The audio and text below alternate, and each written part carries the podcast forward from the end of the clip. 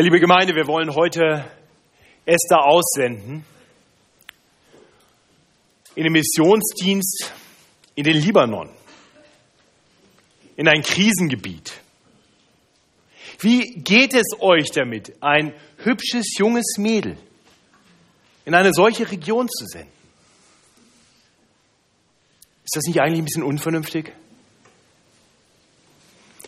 Ich möchte uns einen Bibeltext lesen. Bibeltext, den Esther sich selber ausgesucht hat, aus dem Römerbrief Kapitel 10, der uns verdeutlicht, warum die Aussendung von Esther eben gerade nicht unvernünftig ist, sondern ganz im Gegenteil, das, was wir in der Tat tun sollten. Ich lese uns Römer 10, die Verse 1 bis 17. Dort schreibt der Apostel Paulus, Liebe Brüder, meines Herzens Wunsch ist, und ich flehe auch zu Gott für sie, dass sie gerettet werden. Denn ich bezeuge ihnen, dass sie Eifer für Gott haben, aber ohne Einsicht. Denn sie erkennen die Gerechtigkeit nicht, die vor Gott gilt, und suchen ihre eigene Gerechtigkeit aufzurichten und sind so der Gerechtigkeit Gottes nicht untertan. Denn Christus ist des Gesetzes Ende. Wer an den glaubt, der ist gerecht. Mose nämlich schreibt von der Gerechtigkeit, die aus dem Gesetz kommt. Der Mensch, der das tut, wird dadurch leben. Aber die Gerechtigkeit aus dem Glauben spricht so. Sprich nicht in deinem Herzen, wer will hinauf gen Himmel fahren, nämlich um Christus herabzuholen, oder wer will hinab in die Tiefe fahren, nämlich um Christus von den Toten heraufzuholen, sondern was sagt sie? Das Wort ist dir nahe, in deinem Munde und in deinem Herzen. Dies ist das Wort vom Glauben, das wir predigen. Denn wenn du mit deinem Munde bekennst, dass Jesus der Herr ist und in deinem Herzen glaubst, dass ihn Gott von den Toten auferweckt hat, so wirst du gerettet. Denn wenn man von Herzen glaubt, so wird man gerecht und wenn man mit dem Munde bekennt, so wird man gerettet. Denn die Schrift spricht. Wer an ihn glaubt, wird nicht zu Schanden werden. Es ist hier kein Unterschied zwischen Juden und Griechen. Es ist über alle derselbe Herr, reich für alle, die ihn anrufen. Denn wer den Namen des Herrn anrufen wird, soll gerettet werden. Wie sollen sie aber den anrufen, an den sie nicht glauben? Wie sollen sie aber an den glauben, von dem sie nicht gehört haben? Wie sollen sie aber hören ohne Prediger? Wie sollen sie aber predigen, wenn sie nicht gesandt werden? Wie denn geschrieben steht, wie lieblich sind die Füße der Freudenboten, die das Gute verkündigen. Aber nicht alle sind dem Evangelium gehorsam. Denn Jesaja spricht, Herr, wer glaubt unserem Predigen? So kommt der Glaube aus der Predigt, das Predigen aber durch das Wort Christi. Ich möchte beten. Himmlischer Vater,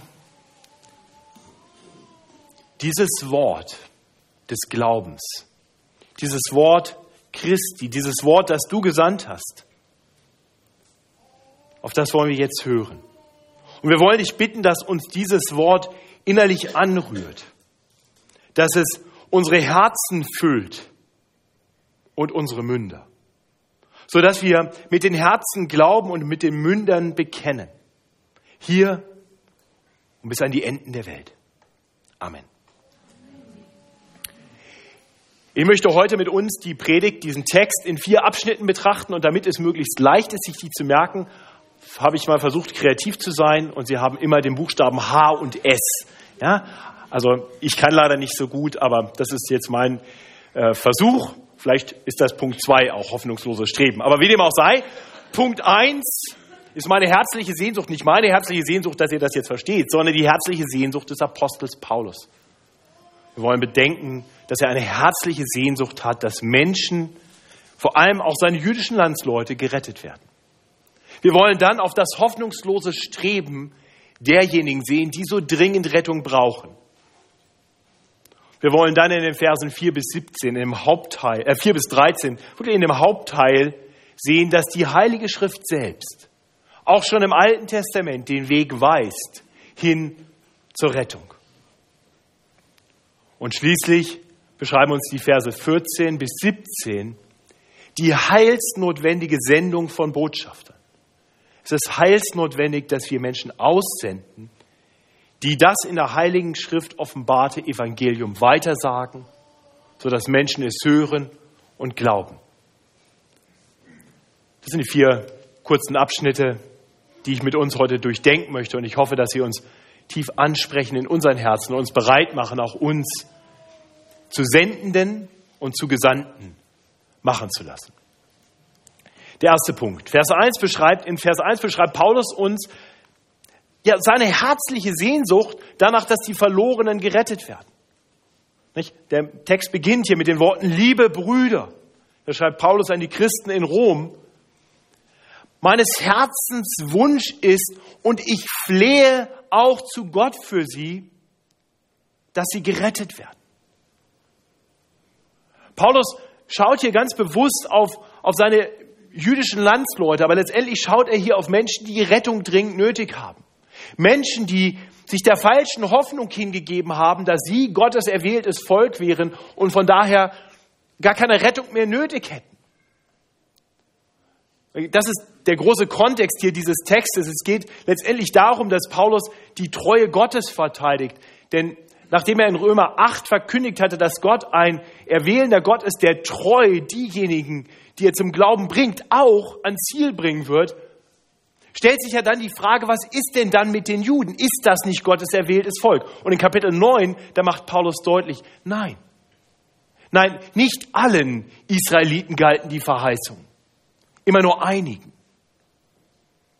Und, und jetzt kommt er darauf zu sprechen, dass der Grund, warum viele nicht gerettet werden, nicht darin zu finden ist, dass Gott etwa nicht treu sei, sondern das Problem ist, dass diese Menschen die Rettung nicht annehmen dass sie den Retter ablehnen, den Gott gesandt hat. Aber das ist für Paulus keine akademische Abhandlung. Das ist nichts, nicht nur ein theologisches Durchdenken der Problematik. Nein, Paulus ist tief betroffen. Er sieht die Verlorenen und, und es treibt ihn ins Gebet. Meines Herzens Wunsch ist, und ich flehe auch zu Gott für sie, dass sie gerettet werden. Paulus weiß, was Menschen droht, wenn sie nicht gerettet werden. Paulus weiß, dass alle Menschen Rettung brauchen, ob sie es wahrnehmen oder nicht. Paulus weiß, weil die Schrift ist offenbart, dass wir alle von Natur aus aufgrund unserer Sünden unter Gottes gerechtem Zorn stehen. Und eines Tages werden wir uns vor Gott verantworten müssen und ohne Retter, ohne Rettung wird nur Heulen und Zähneklappern überbleiben. Und das macht Paulus so betroffen, dass er jetzt seines Herzens Wunsch ausdrückt, zu Gott fleht und gleichzeitig eben nicht Gott anklagt, sondern erkennt, dass das Problem bei den Juden liegt. Bei denen liegt, nicht nur bei den Juden in unserer Zeit, sondern bei allen Menschen, die an falschen Stellen nach Rettung suchen, die vielleicht eifrig sind, aber am Ziel vorbeigehen. Und das ist das, was Paulus dann beschreibt. Er betet für die Juden und er bezeugt ihnen etwas. Aber etwas, das wird ihnen nicht helfen. So schreibt er in Vers 2 bis 3 ihr hoffnungsloses Streben. Denn ich bezeuge ihnen, dass sie Eifer für Gott haben, aber ohne Einsicht. Denn sie erkennen die Gerechtigkeit nicht, die vor Gott gilt. Und suchen ihre eigene Gerechtigkeit aufzurichten und sind so der Gerechtigkeit Gottes nicht untertan. Die Juden wussten etwas ganz Wichtiges.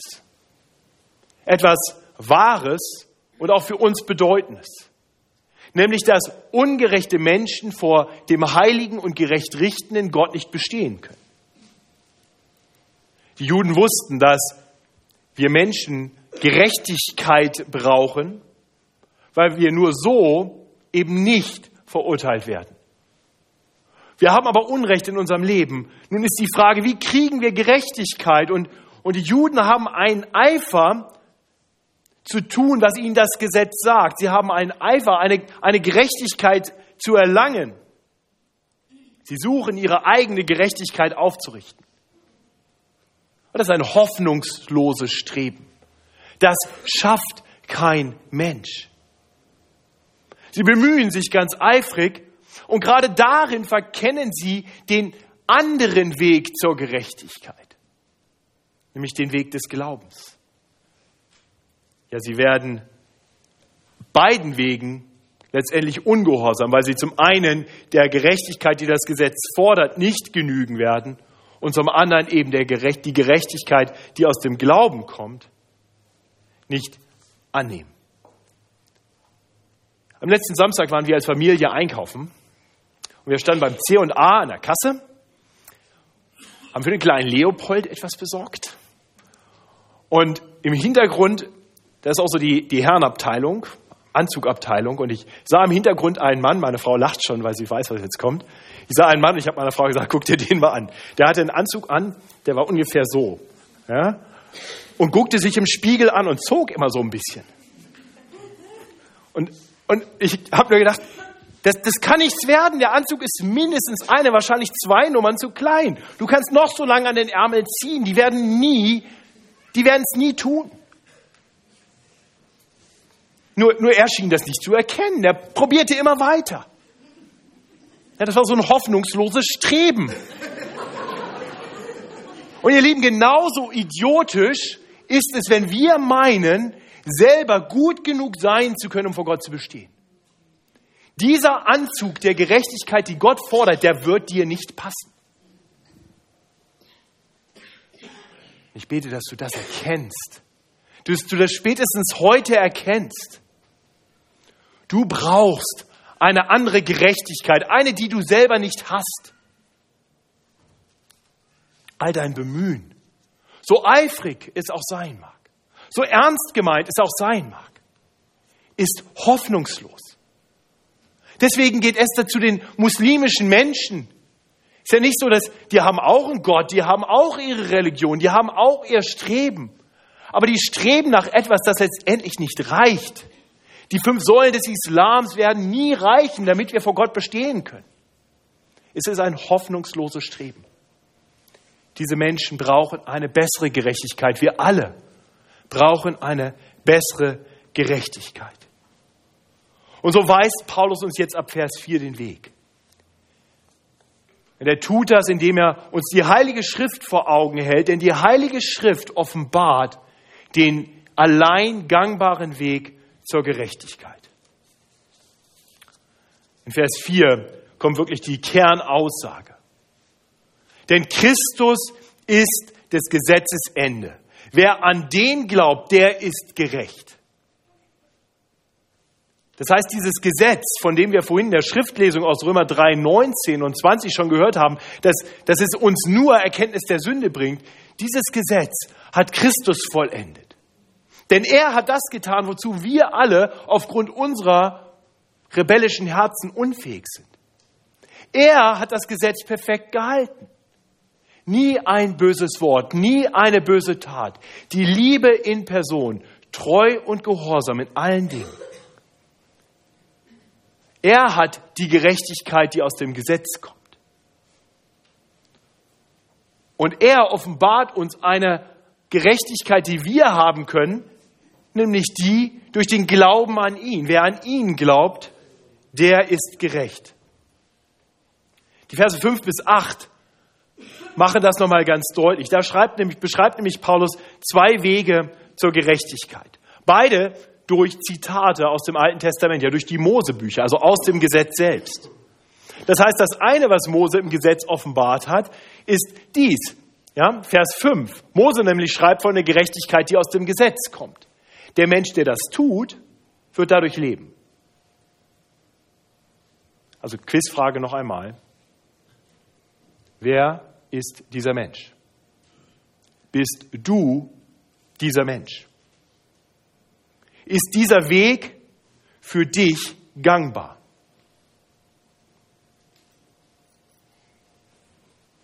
Nur um ganz sicher zu gehen, die Antwort lautet nein.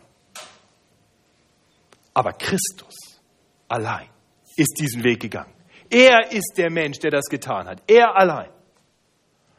Das ist der eine Weg zur Gerechtigkeit, den uns die Schrift offenbart. Das hat Jesus geschafft. Er allein hat dieses perfekte, sündenfreie Leben gelebt. Er hat die Forderung des Gesetzes erfüllt. Aber das Gesetz hat auch schon von Anfang an, auch schon durch Mose selbst offenbart, dass es eine andere Gerechtigkeit gibt. Eine Gerechtigkeit aus Glauben. Das ist keine Erfindung des Neuen Testaments. Von der lesen wir schon im fünften Buch Mose. Direkt nach dem zweiten Geben der zehn Gebote erklärt uns Mose selbst über die Gerechtigkeit, die aus dem Glauben kommt. 5. Mose 30, Vers 11 bis 14 ist das, wer das vielleicht nochmal Mose selbst nachlesen möchte. Interessanterweise übrigens an dieser Stelle wird erst beschrieben, dass die Juden, dass Israel den Weg der Gerechtigkeit durch Werke des Gesetzes nicht gehen wird. Sie werden scheitern. Gott verkündigt ihnen das. Er gibt ihnen das Gesetz und sagt, übrigens, nur damit ihr das wisst, das schafft ihr nicht.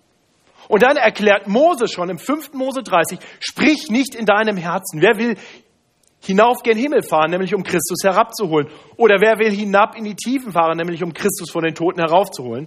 Das ist jeweils Kommentar von Paulus eingefügt. Also sprich nicht in deinem Herzen, will hinauf gen Himmel fahren oder zu den Toten herabfahren. Also auf gut Deutsch, sag dir nicht, du musst irgendwas Unmögliches tun, sondern was sagt die Schrift? Immer noch 5. Mose. Das Wort ist dir nahe und in deinem Munde und in deinem Herzen. Das ist das Wort vom Glauben, das wir predigen. Das ist die frohe Botschaft.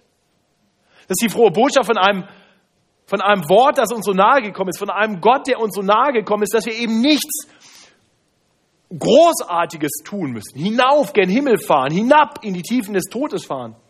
Nein, nein, Gott, Gottes Wort ist uns ganz nahe gekommen.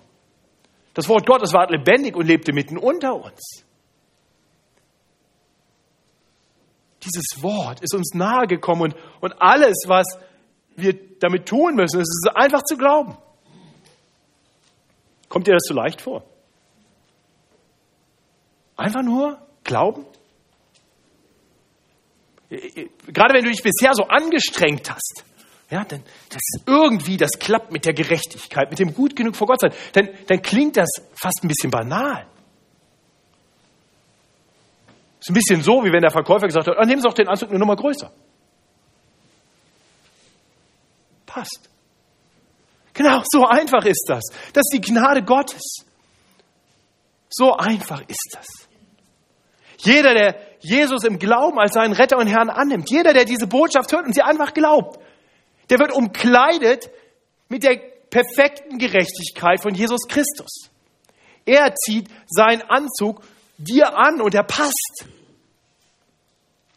Er schenkt es dir. Du musst es einfach nur im Glauben annehmen.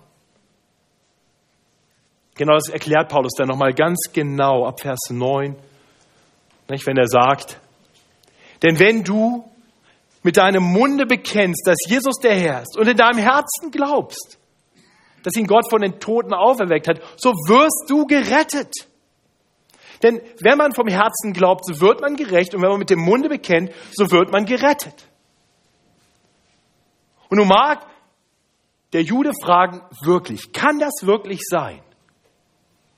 Hat Paulus 5. Mose 30 wirklich richtig ausgelegt? Haben wir das nicht immer anders gehört von unseren Rabbis? Und dann sagt Paulus, pass auf, ich zeige dir das in der Heiligen Schrift.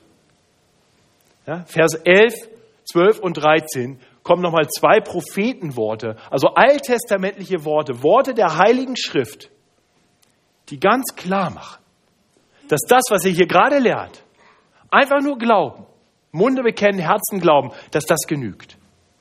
Ja, Vers 11. Denn die Schrift spricht, wer an ihn glaubt, wird nicht zuschanden werden. Das ist Jesaja 28. Es ist hier kein Unterschied zwischen Juden und Griechen. Es ist über alle derselbe Herr, der reich für, reich für alle, die ihn anrufen. Und dann zitiert er den Propheten Joel. Denn wer den Namen des Herrn anrufen wird, soll gerettet werden. Hast du diesen Ruf gehört? möchte dir diesen Ruf nochmal ganz persönlich sagen, falls du ihn noch nicht gehört hast, falls du noch einen anderen Weg versuchst zu gehen. Wenn dein Streben noch nicht aufgehört hat, irgendwie selber vor Gott zu bestehen, irgendwie selber Erfüllung im Leben zu finden, irgendwie selber dein Leben zu gehen. Hör diesen Ruf. Jesus Christus ist der menschgewordene Gott, der heilige Gott, der Schöpfer aller Dinge, ist in diese Welt hineingekommen, nicht nur um das Leben zu leben, was wir hätten leben sollen, sondern dann auch den Tod zu sterben, den wir verdient hätten. Denn den haben wir alle verdient. Keiner von uns hat es verdient zu leben. Für alle Ewigkeit. Wir alle sind Sünder. Und der Sünde sollt, der, die Konsequenz der Sünde ist der Tod. Aber Jesus ist den Tod für uns gestorben und er hat den Tod für uns besiegt. Er ist auferstanden von den Toten, um zu zeigen, dass der Tod bei ihm keine Macht hat. Und jeder, der zu ihm flieht, wird mit ihm dieses ewige Leben bekommen und für alle Zeit leben und im Gericht Gottes bestehen können. Das irdische Leben wird enden, aber das ist dann nur ein Übergang hin zu einer ewigen Herrlichkeit. Glaubst du das?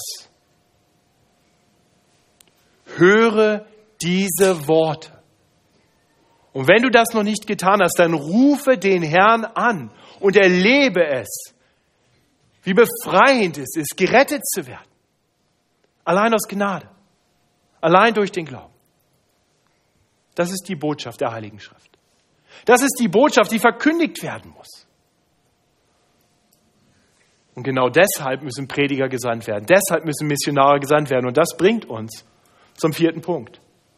Der heilsnotwendigen Sendung der Verkünder der frohen Botschaft. Ab Vers 14 zeigt Paulus uns anhand einer logischen Kette, einer Gedankenkette, dass für die Rettung von Menschen notwendig ist, dass wir Menschen aussenden. Ja, ich glaube, wir können das relativ leicht nachvollziehen. Wie sollen sie aber den anrufen, also Christus, an den sie nicht glauben? Wie sollen sie aber an den glauben, von dem sie nichts gehört haben? Wie sollen sie aber hören ohne Prediger, Verkündiger, Menschen, die diese Botschaft weitersagen? Wie sollen sie aber predigen, wenn sie nicht gesandt werden? Ich denke, wir brauchen keinen Doktortitel, um diese Logik zu verstehen. Relativ simpel. Ja? Der einzige Weg zum Heil ist, dass Menschen sich Jesus Christus zuwenden, ihn an ihn vom Herzen her im Herzen glauben, mit dem, ihn mit dem Munde bekennen. Und, und wenn das der einzige Weg zum Heil ist und wenn wir die Sehnsucht danach haben, diese herzliche Sehnsucht, dass Menschen gerettet werden, dann, dann, dann muss diese Botschaft da irgendwie hin. Um das mal, um das mal ganz persönlich für dich zu machen, du hast die Sendung schon empfangen. Wenn du Christ bist, hast du die Sendung schon empfangen. Du bist gesandt, Zeuge zu sein, Botschafter an Christi Stadt, da wo du bist. Ja? Das heißt, wenn du diese heilsnotwendige Botschaft kennst, wenn du sie glaubst, und es gibt jemand in deinem Umfeld, der diese Botschaft noch nicht kennt, sie noch nicht wirklich verstanden hat, und du sagst sie nicht weiter, dann ist das Entschuldigung, aber dann ist das unterlassene Hilfeleistung. Du hast das, was diese Menschen brauchen, um gerettet zu werden. Gibt es jemand in deinem Umfeld, der diese, der diese frohe Botschaft noch nicht klar und deutlich gehört hat? Irgendwen.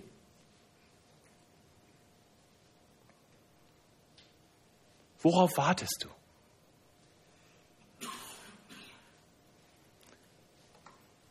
Worauf wartest du?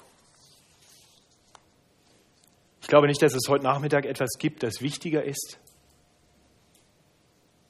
als dass du vielleicht dieser Person etwas sagst. Eine Botschaft, die Leben gibt.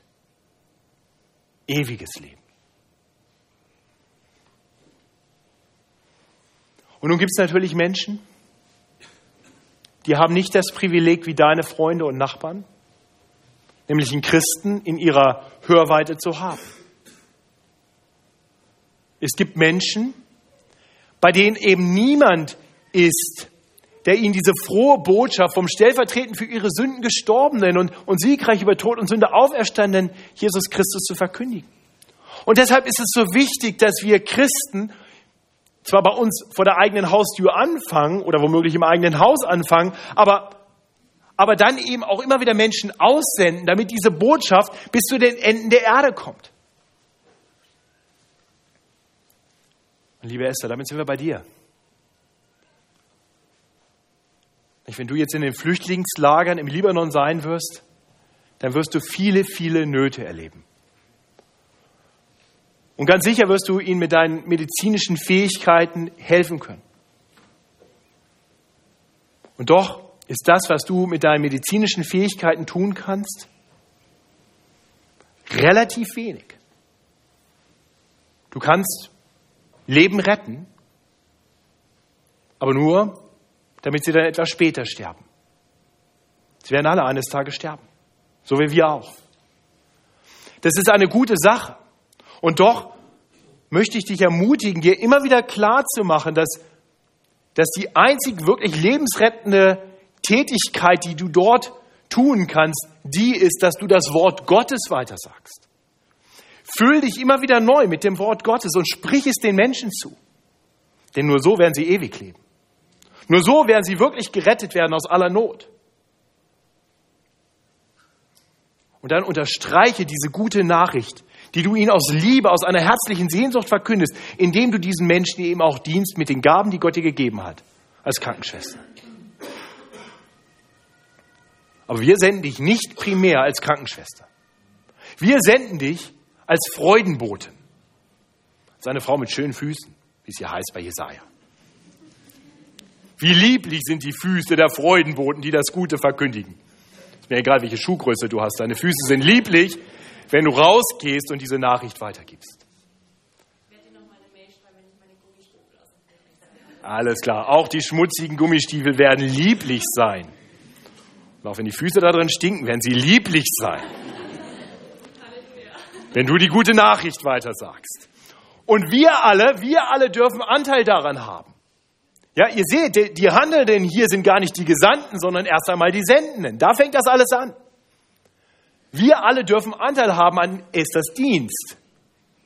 Das tun wir nicht nur dadurch, dass wir uns heute jetzt versammeln und es zufällig Aussendungsgottesdienst ist. Nein, das tun wir dadurch, dass wir Woche um Woche, Monat um Monat, Jahr um Jahr treu spenden, damit Esther gehen kann, damit sie von etwas leben kann, damit sie diesen Dienst tun kann.